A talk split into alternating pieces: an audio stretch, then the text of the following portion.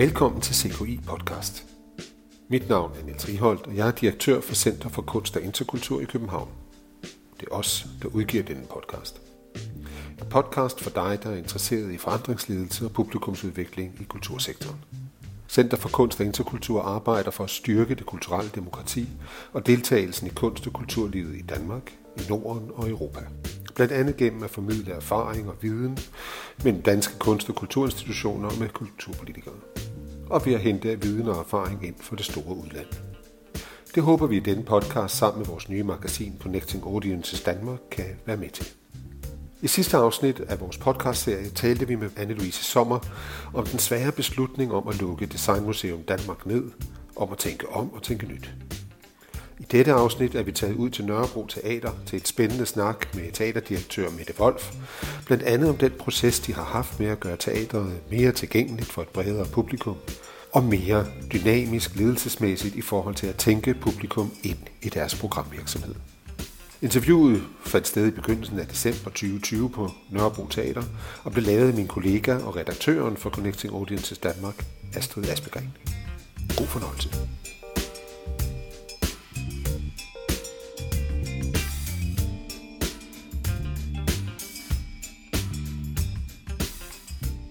Vil du ikke lige starte med bare at fortælle lidt om altså Nørrebro Teater? Hvad er det for et sted? Hvad er I sat i verden for? Og ikke mindst, øh, hvem er jeres publikum, og hvem henvender I jer til? Ja, Nørrebro Teater er et Københavnsteater, et mellemstort øh, teater i København, som er organiseret under det, der hedder Københavns Teater. Øh, vi består af fire teatre i alt, og hvor Nørrebro Teater så er et af dem. Øh, de andre tre er Østerbro Teater, Betty Nansen Teater og Folketeateret. Og det er sådan, at Nørrebro Teater er statsstøttet, øh, og vi har så en profil, der er givet af kulturministeren, kan man sige, i sidste ende. Men det er jo så, at det, der ligesom er paraplyen, der hedder Københavns Teater. De har besluttet nogle profiler øh, til de forskellige teatre. Og øh, Nørrebro Teater øh, hedder Morskabsteater, Moderne Morskabsteater og Musikteater. Og det gør det så faktisk til og med den her sæson. Fra næste sæson, der hedder det underholdende og samtidsrelevante fortællinger med morskab, mening og kant. Øh, og det er ligesom en, øh, kan man sige, profilen er selvfølgelig ret afgørende for, hvad det er for en type teater, man laver. Samtidig med, øh, det vil sige, det betyder noget for, da jeg søgte stillingen, der vidste jeg ligesom, hvad er det her for type teater. Det er ikke her, jeg skal lave de store tragiske, øh, psykologiske dramaer. Øhm, men det giver også lidt sig selv, profil eller ej, at når man har 620 pladser, som vi har her på Nørrebro Teater, så giver det lidt sig selv, at man så også er nødt til at lave et ret bredt og folkeligt repertoire, som kalder på et sådan bredt publikum. Øh, og det har morskabsgenren nok større sådan magnetisk effekt på et bredt publikum, end nogle af de mere sådan snævre øh, tragedier og øh, sådan mere avancerede psykologiske dramaer. Dermed ikke sagt, at det ikke er avanceret, det vi laver, men man kan sige, at vores brand er øh, morskabsteater. Jeg har også det der manifest, øh, som du havde skrevet. Ja. Skal I så have et nyt manifest? Øhm, ja, jeg skrev et manifest, da jeg, da jeg overtog teateret tilbage i 2015, øh, som var øh, egentlig startet som en slags programerklæring for mig selv, Øh, jeg havde selvfølgelig skrevet en ansøgning og været til de her ansættelsessamtaler, men jeg havde behov for at lave en programerklæring, som jeg kunne vise til personalet her, men også kunne øh, egentlig havde lyst til ligesom at sige, det skal publikum se. Det er det her, det er nu. Det er den her retning, vi går i. Øh, så manifestet blev ligesom født ud af, at der kom en ny kunstnerisk ledelse, nemlig mig, og at jeg havde en ny retning, og det havde jeg behov for ligesom at nedfælde på papir og give til publikum og give til medarbejdere. Øh, nu kender vi jo hinanden, og når jeg siger vi, så er det jo Center for Kunst og Interkultur og Nørrebro Teater. Øh, kender hinanden gennem arbejde, vi har lavet med publikumsudvikling, øh, navnligt igennem det store EU øh, Creative Europe-projekt, som hedder Adeste Plus, hvor vi er ved at udvikle øh, metoder, eller hvad kan man sige, måder at arbejde på, strategier, øh, sådan at øh, kulturinstitutioner kan arbejde målrettet med brugerinddragelse og publikumsudvikling. Og der er I de første i Danmark, der er, er med os til det. Øh, vil du sige lidt om, hvorfor I besluttede jer for at sige ja til det, og hvorfor I gerne vil have det, den, øh, det fokus? Ja, jeg har altid, øh, også før jeg kom på Nørrebro Teater, interesseret mig rigtig meget for publikumsudvikling og arbejdet med det, også før man egentlig kaldte det publikumsudvikling. Øh, og da jeg overtog teateret her, var det et klart, øh, tænkte jeg meget over, at på det tidspunkt, da jeg overtog teateret, var andelen af publikummer fra Nørrebro utrolig lille. Altså der var flere fra Fyn og Jylland, der kom til øh, teateret her, end der var folk fra Nørrebro. Og øh, samtidig så synes jeg jo, at den store, store kvalitet ved Nørrebro Teater er jo faktisk Nørrebro kvarteret. Altså, vi ligger placeret, hvor vi er, at vi har den mangfoldighed, som vi har omkring os, og at teateret også har noget skønt uprætentiøst over sig, når man kommer ind på det. Øhm, så det kalder ligesom også på, altså jeg synes teateret på det tidspunkt kaldte på, at jeg som chef ligesom sagde, okay, vi har en, en meget stor institution, der ligger i Danmarks mest mangfoldige øh, kvarter, med, tror jeg, man ligesom har, man regner med der omkring 54 øh, nationaliteter her. Øh, der er en kæmpe stor forskel mellem øh, høj indkomst og lav indkomst. Det er den bydel i København med de laveste indkomster. Øh, folk her lever seks år mindre øh, kortere tid, end de gør i Indre By for eksempel. Og det er det kvarter med færrest grønne kvadratmeter per indbygger. Så der er sådan en masse ting, der sådan interesserer mig i kvarteret. Det er et gammelt arbejderkvarter. Øh, man har sådan en stor politisk bevidsthed øh, på Nørrebro. Øh, og så har man selvfølgelig også en masse sociale udfordringer. Og øh, jeg oplevede det sådan, at hvis vi siger, at vi har en statsinstitution her, der næsten er svar til, at man har et hospital, altså det er et statsstøttet institution, der ligger her, hvis man havde et hospital, hvor rigtig mange omkring det hospital ikke ville gå ind på det, fordi de følte, det ikke var noget for dem, så vil man jo virkelig have et problem. Altså man vil ja. også have en masse syge mennesker, kan man sige. Men man vil også have et problem. Og jeg, jeg har det lidt sådan, at når vi nu får de her statsmidler, så er vi faktisk også forpligtet til, at de midler bliver tilgængelige for flest mulige. Øhm, jeg synes, det er vores ansvar simpelthen, og det der ligger en eller anden form for public service forpligtelse med den statsstøtte. Øh, og så derfor var, har det, var det noget, der altid interesserer mig med publikumsudvikling. Hvordan når man derhen? Hvordan gør man teateret så tilgængeligt som muligt øh, for flest mulige? Og, øh, men meget af det publikumsudvikling, der var før, jeg, min erfaring med det, har jo været noget, der lidt har været på egen intuition, noget man lidt har hørt rundt omkring. Jeg har været i England på nogle studiebesøg tidligere, og har ligesom sådan opsnappet måder at gøre det på. Men der har jo ikke sådan været en decideret målrettet strategi og indsats. Og øh, det prøvede jeg ligesom at indføre, da jeg startede her. Øh, først og fremmest på repertoiresiden, altså ved at have nogle tilbud, der, der også var lige så mangfoldige som bydelen, og som henvender sig til lige så mange forskellige publikummer, som der også er i bydelen her. Ikke? Øh, men at det gjorde jo, at vi kunne sætte os ned og være meget målrettet med det. Og være meget sådan præcise omkring, hvor vi vil gerne nå hen, hvilke målgrupper føler vi særligt, vi, vi er forpligtet til at gøre en indsats over for. Øh, og hvilke målgrupper, dermed jo også, hvilke målgrupper når vi ikke. Altså hvad er det for nogen, vi ligesom kan se, vi ikke når. Og det er jo lykkedes os på fem år at vende billedet. Altså i dag er flertallet af vores publikummer når man ser på en hel sæson, er fra Nørrebro. Så vi har ligesom vendt den udvikling, men det er klart, at, at Deste har jo hjulpet med til at bevidstgøre os, og, og ligesom nedfælde en meget klar strategi, og så til med os give os nogle meget klare redskaber. Øh, nu siger du meget vi, og det er vi i teateret, men det var jo dig, der tog beslutningen, øh, og nu er Deste har været i gang i, hvad er det, halvandet år, og der er stadigvæk halvandet års tid tilbage. Hvis du sådan kigger lidt tilbage på, hvordan processen startede, øh, hvordan har sådan huset her øh, og dine medarbejdere taget imod den, øh, det, det projekt og den proces? Altså, jeg, der er ingen tvivl om, at vi kunne ikke have de resultater i dag, hvis det ikke var fordi vi havde gjort det her øh, sammen.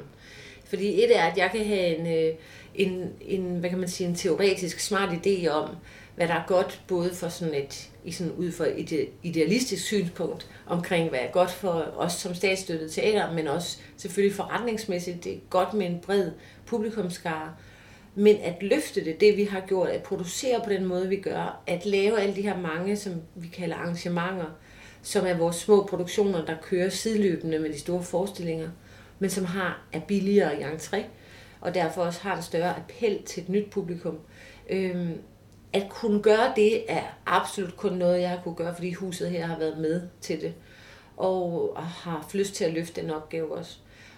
Og der har Adeste jo også hjulpet os, fordi vi har været igennem forskellige workshops øh, via Adeste det sidste halvandet år, og det har jo gjort, at vi, vi endnu mere, end jeg synes, vi allerede kunne før, men endnu mere nu, øh, er et hus, der arbejder sammen om et fælles mål, nemlig at åbne det her hus og gøre det tilgængeligt for flest mulige. Både med det, vi laver på vores scene, men også i den måde, oplevelsen er på, når man kommer herind, og nogle gange jo også lang tid før man kommer herind. Øh, når du sådan øh, kigger på, øh, ikke bare at Adeste, men når, når du siger, at I har det her fælles mål, I arbejder for, og I har gjort alle de her mange indsatser, øh, hvad er det så for nogle ting, som I gør nu, som I ikke gjorde før, eller ting, som I gør anderledes, som, øh, som I ikke gjorde før?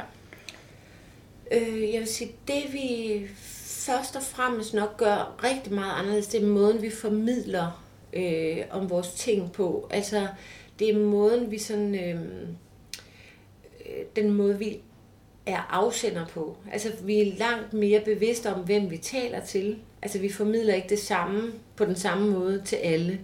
Så vi er meget mere sådan målrettet omkring, hvem er, hvem går vi efter her? Altså, hvem skal have den her information først og fremmest? Øh, vi er blevet meget klare på, hvordan vi øh, højner og kvalitetssikrer folks oplevelser her. Øh, det har vi jo, altså tidligere før Adeste, der lavede vi også publikumsundersøgelser, men vi er blevet sådan endnu mere klare på at bruge dem, og det er altså ikke kun den lille afdeling, der sidder og laver de undersøgelser, der bruger dem. Det er lige så meget marketing, og det er vores forhus, og det er vores driftschef, og det er vores øh, regissører, og det er, så det, fordi det hele tiden inkluderer mange ting. Fordi når man spørger til, hvordan folks oplevelse er, og prøver at dissekere den, så kan det jo være alt fra, at klokken ringer tre gange, og hvad betyder det, til de lange køer til toiletterne, eller til, at vores service-mails ikke var tydelige nok, eller øh, at annoncerne var svære at afkode, eller at vores hjemmeside øh, er umulig at navigere i. Eller, altså, så på den måde er der mange ting. Og der har Adesti jo gjort de her workshops, gjort, at vi fik et sprog sammen. Altså sammen kunne vi ligesom sætte os ned og være, sætte ord på, der hvor vi var fra i de afdelinger, og ligesom få et fælles sprog om det. Så det var, øh, synes jeg, virkelig havde været godt. Har der været nogle, sådan nogle udfordringer? Har der været noget modstand? Har der været noget, der var svært? Noget, der var ubehageligt? Eller? Jamen, man kan sige, at vores store udfordring her er jo, at vi kun har én scene. Øh, og vi har en meget lille prøvesal. Øh, og det, der er vores kerneydelse, altså der, hvor vi tjener de fleste penge, det er, når vi laver teaterforestillinger. Uden teaterforestillingerne kunne vi slet ikke øh, løbe rundt. Øh, så derfor er de jo også naturligt vores sådan, inderste kerne af, af forretningen. Øh, samtidig med har jeg jo sådan en vision om, sammen med, med, altså med huset her jo, at udvide den palette af ting, altså de varer, vi har på hylden. Og det har jo gjort ved, at vi har lavet, vi laver sindssygt mange altså nogle arrangementer ved siden af. Øhm, det tager dels tid at opfinde dem og udvikle dem. Øh, det tager tålmodighed i forhold til at lade dem vokse så store nok til, at de ligesom bliver bæredygtige. Det kræver meget i fundraising, det kræver meget i øh, at tilrette ting, for det er jo en anden måde at lave. Vi er jo ret gode til at lave forestillinger, men vi er jo ikke nødvendigvis øh, gode til at lave et øh, impro-comedy show, eller en dagbogsoplæsningsevent, eller øh, fællessang øh, med en skuespiller, der er gæstestjerne. Eller, altså, så der er mange formater, vi ligesom skal opfinde. Øh, og på en måde kan man sige, at det, der har været svært, har jo været at gøre det, mens vi gør alt det andet. Og i en periode, hvor der også har været et omprioriteringsbidrag. Så vi producerer sådan set crazy meget. Jeg tror, vi har omkring 60 egenproduktioner på et år. Altså vi har vores forestillinger, som er et sted mellem 3 og 4 titler. Men så har vi jo hver enkelt arrangement af jo sin egen produktion. Så vi, vi producerer virkelig, virkelig meget, men egentlig for færre penge end for fem år siden. Og det tror jeg egentlig har været den største udfordring, fordi ikke kun i form af at få nogle budgetter til at nå sammen, men jo i form af også, at det er de samme mennesker, der skal udføre arbejdet. Altså dem, der laver forestillingen, som ved Gud også skal være høj kvalitet, og som kræver meget. Og så samtidig med også skal lave de andre ting. Øhm, og det tror jeg kun, vi har kunne lykkes med, fordi folk har kunne se den større mening i det. Altså, øh, havde man nu forestillet sig, at vi havde haft 60, 60 udlejningsarrangementer på et år, som ikke havde noget med huset at gøre her, men som bare, ligesom bare i går så en tjente kassen, ikke? Så tror jeg sådan set, at det havde været meget større modstand. Fordi, hvorfor er det, at jeg skal løbe så stærkt, når man ikke engang, hvad kan man sige, fagligt, kunstnerisk får noget ud af det. Men her får man jo rent faktisk noget ud af det. Øh, man løber godt nok stadigvæk stærkt, men vi laver også noget, som appellerer til en bred publikumskare, og som stadigvæk er af høj kvalitet, og som folder teateret ud på en anden måde. Som viser teateret fra nogle andre vinkler. Øh, og det, det oplever jeg, at absolut, at alle har lyst til at være med til. Hvordan oplever du, at øh, jeres publikum og jeres gæster så tager imod det? Altså, er, det din, er det dit indtryk, at de kan mærke forskel? Øh, ja, Altså nu sagde du for eksempel, at du kan mærke, at, eller I kan se, at de har flere besøgende fra Nørrebro, øh, så, så noget må jo ligesom være, være synligt på en eller anden måde. Ja, altså vi kan helt klart mærke, at når vi laver de her arrangementer, som er de sådan mindre formater, som er en gang om måneden måske, øh, så er billetprisen lavere. Det er ikke en teaterforestilling, men der er et, alle arrangementerne har et element af teater i sig. Enten i form af en skuespiller, eller en lyddesigner, eller øh, noget, der ligesom refererer ind i teateret, en skuespiller, der læser op. Altså på den måde har det ligesom en reference ind i teateret, selvom det måske handler om noget helt andet. Men gør brug af teaterets værktøjer. Ja, og det er klart, de arrangementer, der har, som er i det format, har en lavere billetpris. Det er ikke så dyrt at komme ind til dem. Og det oplever vi i den grad er nemmere at få afsat end en teaterbillet. Øhm, og, og jeg tror, det har noget at gøre med prisen. Altså, og det viser vores undersøgelser sådan set også. Hvis du ikke er vant til at gå i teateret, så er 300 kroner for en teaterbillet mange penge. Øh, du er mere villig til at smide 75 kroner. Øh, vores håb er selvfølgelig, at det vi arbejder målrettet på, er jo, at det nye publikum, vi får ind via de her arrangementer, at de synes, at Nørrebro Teater er så fedt et sted at være, og de tænker, wow, det er fedt at sidde her i den her sal. Hvad spiller de i øvrigt lige nu? Lad os købe en teaterbillet. Det er jo ligesom det, der er hele brobygningen i det. Men vi oplever faktisk lige så meget den anden vej, at vores teaterpublikum køber billet til arrangementerne. Øhm, så jeg oplever, at vi er taget super godt imod det, og alle vores arrangementer er kæmpe succeser. Det lyder virkelig godt. Altså nu, nu siger du også, at det, der kommer nogle udfordringer i, at øh, I har mere at lave for måske færre budget, samtidig med, at de er i en periode med noget altså omskiftning, og selvom det er noget, som folk gerne vil, så er al forandring jo svær. Øhm, og, og så er der så ovenikøbet kommet den ekstra udfordring, som hedder corona, øh, og noget, som kommer oppefra, som vi ikke øh, kan som vi ikke har givet lov til, kan man sige. Øh, hvad kræver det af dig som leder i i det her teater? Ja, det kræver godt nok, altså for tiden vil jeg sige, under pandemien her, så kræver det godt nok is i maven. Og så, så kræver det også en øh, meget sådan, øh, øh, altså stålsat tro på, at øh, vi skal nok klare den. Øh, at det skal nok gå, og vi skal nok klare den, og vi skal nok løse det. Øh, for det vil sige, det her, altså det har jeg virkelig lært under coronaen her, at tage tingene, som de kommer. Altså det er nærmest blevet et mantra. Vi, vi kan ikke forudse noget. Vi kan forsøge at gøre, hvad vi kan, og øh, altså i forhold til, du ved, hvad så, hvis vi pludselig skal lukke ned næste uge, eller hvad hvis der er en skuespiller, der bliver syg, eller øh, hvad gør vi med administrationen, sidder vi for tæt, du ved, alle de her ting, man skal tage op øh, konstant. Det er klart, at det, øh, det bliver man bare nødt til at tage, som det kommer, og så løser vi det også. Og det tror jeg sådan set i virkeligheden, øh, på mange måder de her workshops, som Adeste tilbyder, som vi var en del af der, egentlig har gjort, at vi er blevet enormt gode til at arbejde på tværs. Øh, så vi har sådan en corona-arbejdsgruppe, som er mange forskellige afdelinger, der sidder i den og prøver ligesom at gribe alle de spørgsmål og alt det tvivl, der må være. Altså, skal jeg blive hjemme, hvis min datters veninde har corona, skal jeg, hvilket toilet må jeg bruge, øh, hvordan lukker vi publikum ud af salen i hold, øh, sådan nogle ting, sådan nogle meget praktiske ting. Øh, og der har vi sådan en arbejdsgruppe, der sidder med det, og vi har en anden arbejdsgruppe, der sidder med det, der har med os, der kommer her fast i huset at gøre.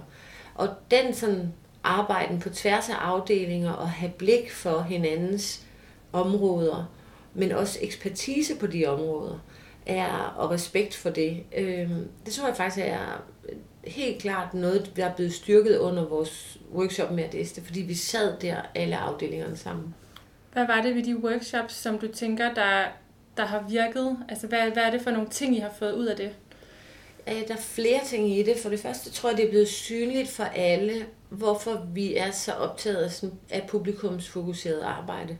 At det ikke bare er en fix idé, øh, og ikke noget, jeg sådan, øh, og det er ikke bare noget, chefen øh, drømmer om, når hun øh, ikke ved, hvad hun ellers skal lave.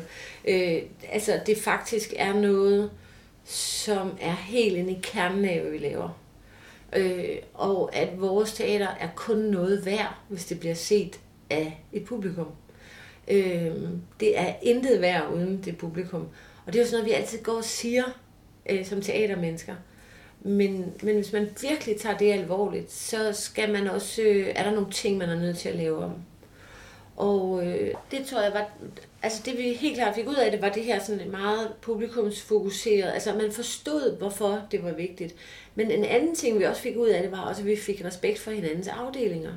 Og at det pludselig også gav mening, at en driftschef sad og havde nogle idéer om, hvordan publikums oplevelse kunne være, når de kom ind i huset her, fordi han rent faktisk ville kunne løse noget af det ved at sætte en sæbeautomat op et andet sted, eller ved at sørge for, at øh, toiletterne ser anderledes ud, eller øh, vores tonemester kunne komme med indspark til, hvordan vores kald, altså det bliver sagt til publikum, hvordan det skal lyde. Øh, så alt sammen noget, der sådan gjorde, at vi pludselig, åh, der var, mange, der var sindssygt mange fede idéer i, at vi sad sammen.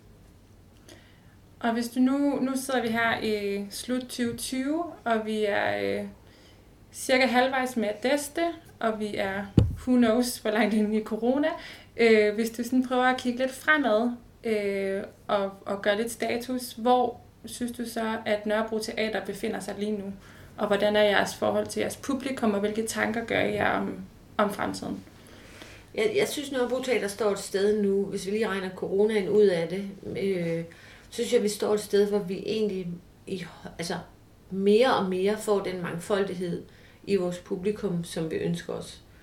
Og øh, det gælder både alder og etnicitet og baggrund, uddannelsesmæssige baggrunde. Og, altså på den måde synes jeg, at vi, vi dækker bredere end vi gjorde tidligere.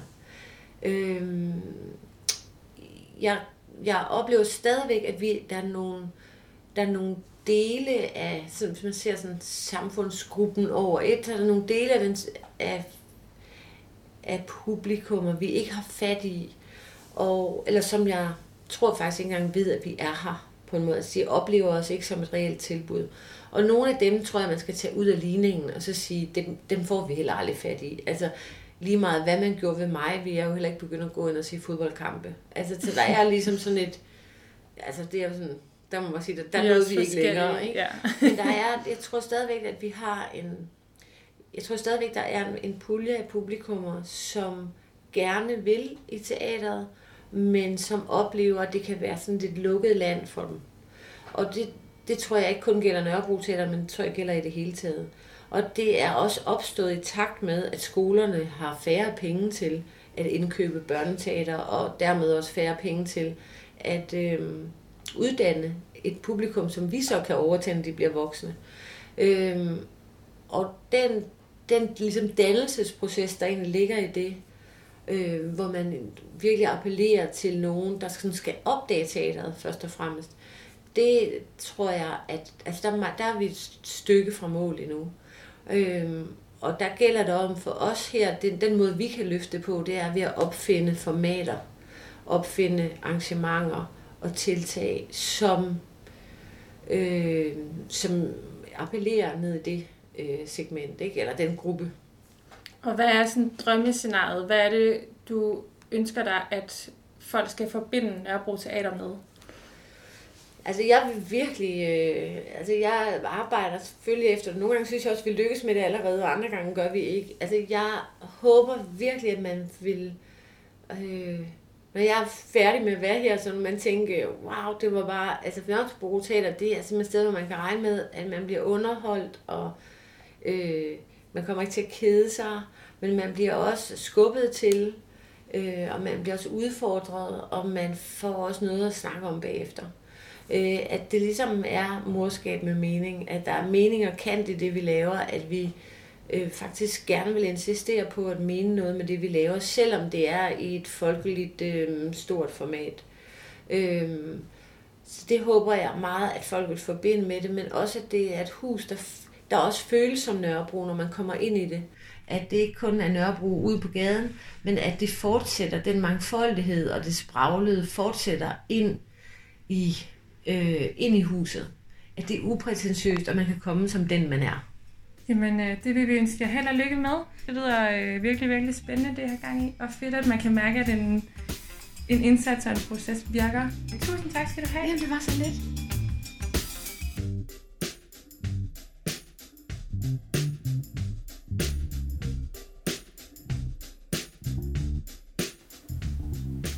Tak til Mette Vold fra Nørrebro Teater for at medvirke i dette afsnit af CKI Podcast.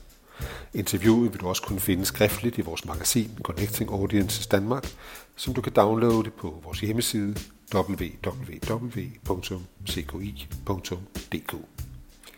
Podcasten er redigeret af Arante Ilum, og musikken er produceret af Raul Ramos. Tusind tak for, at du lyttede med.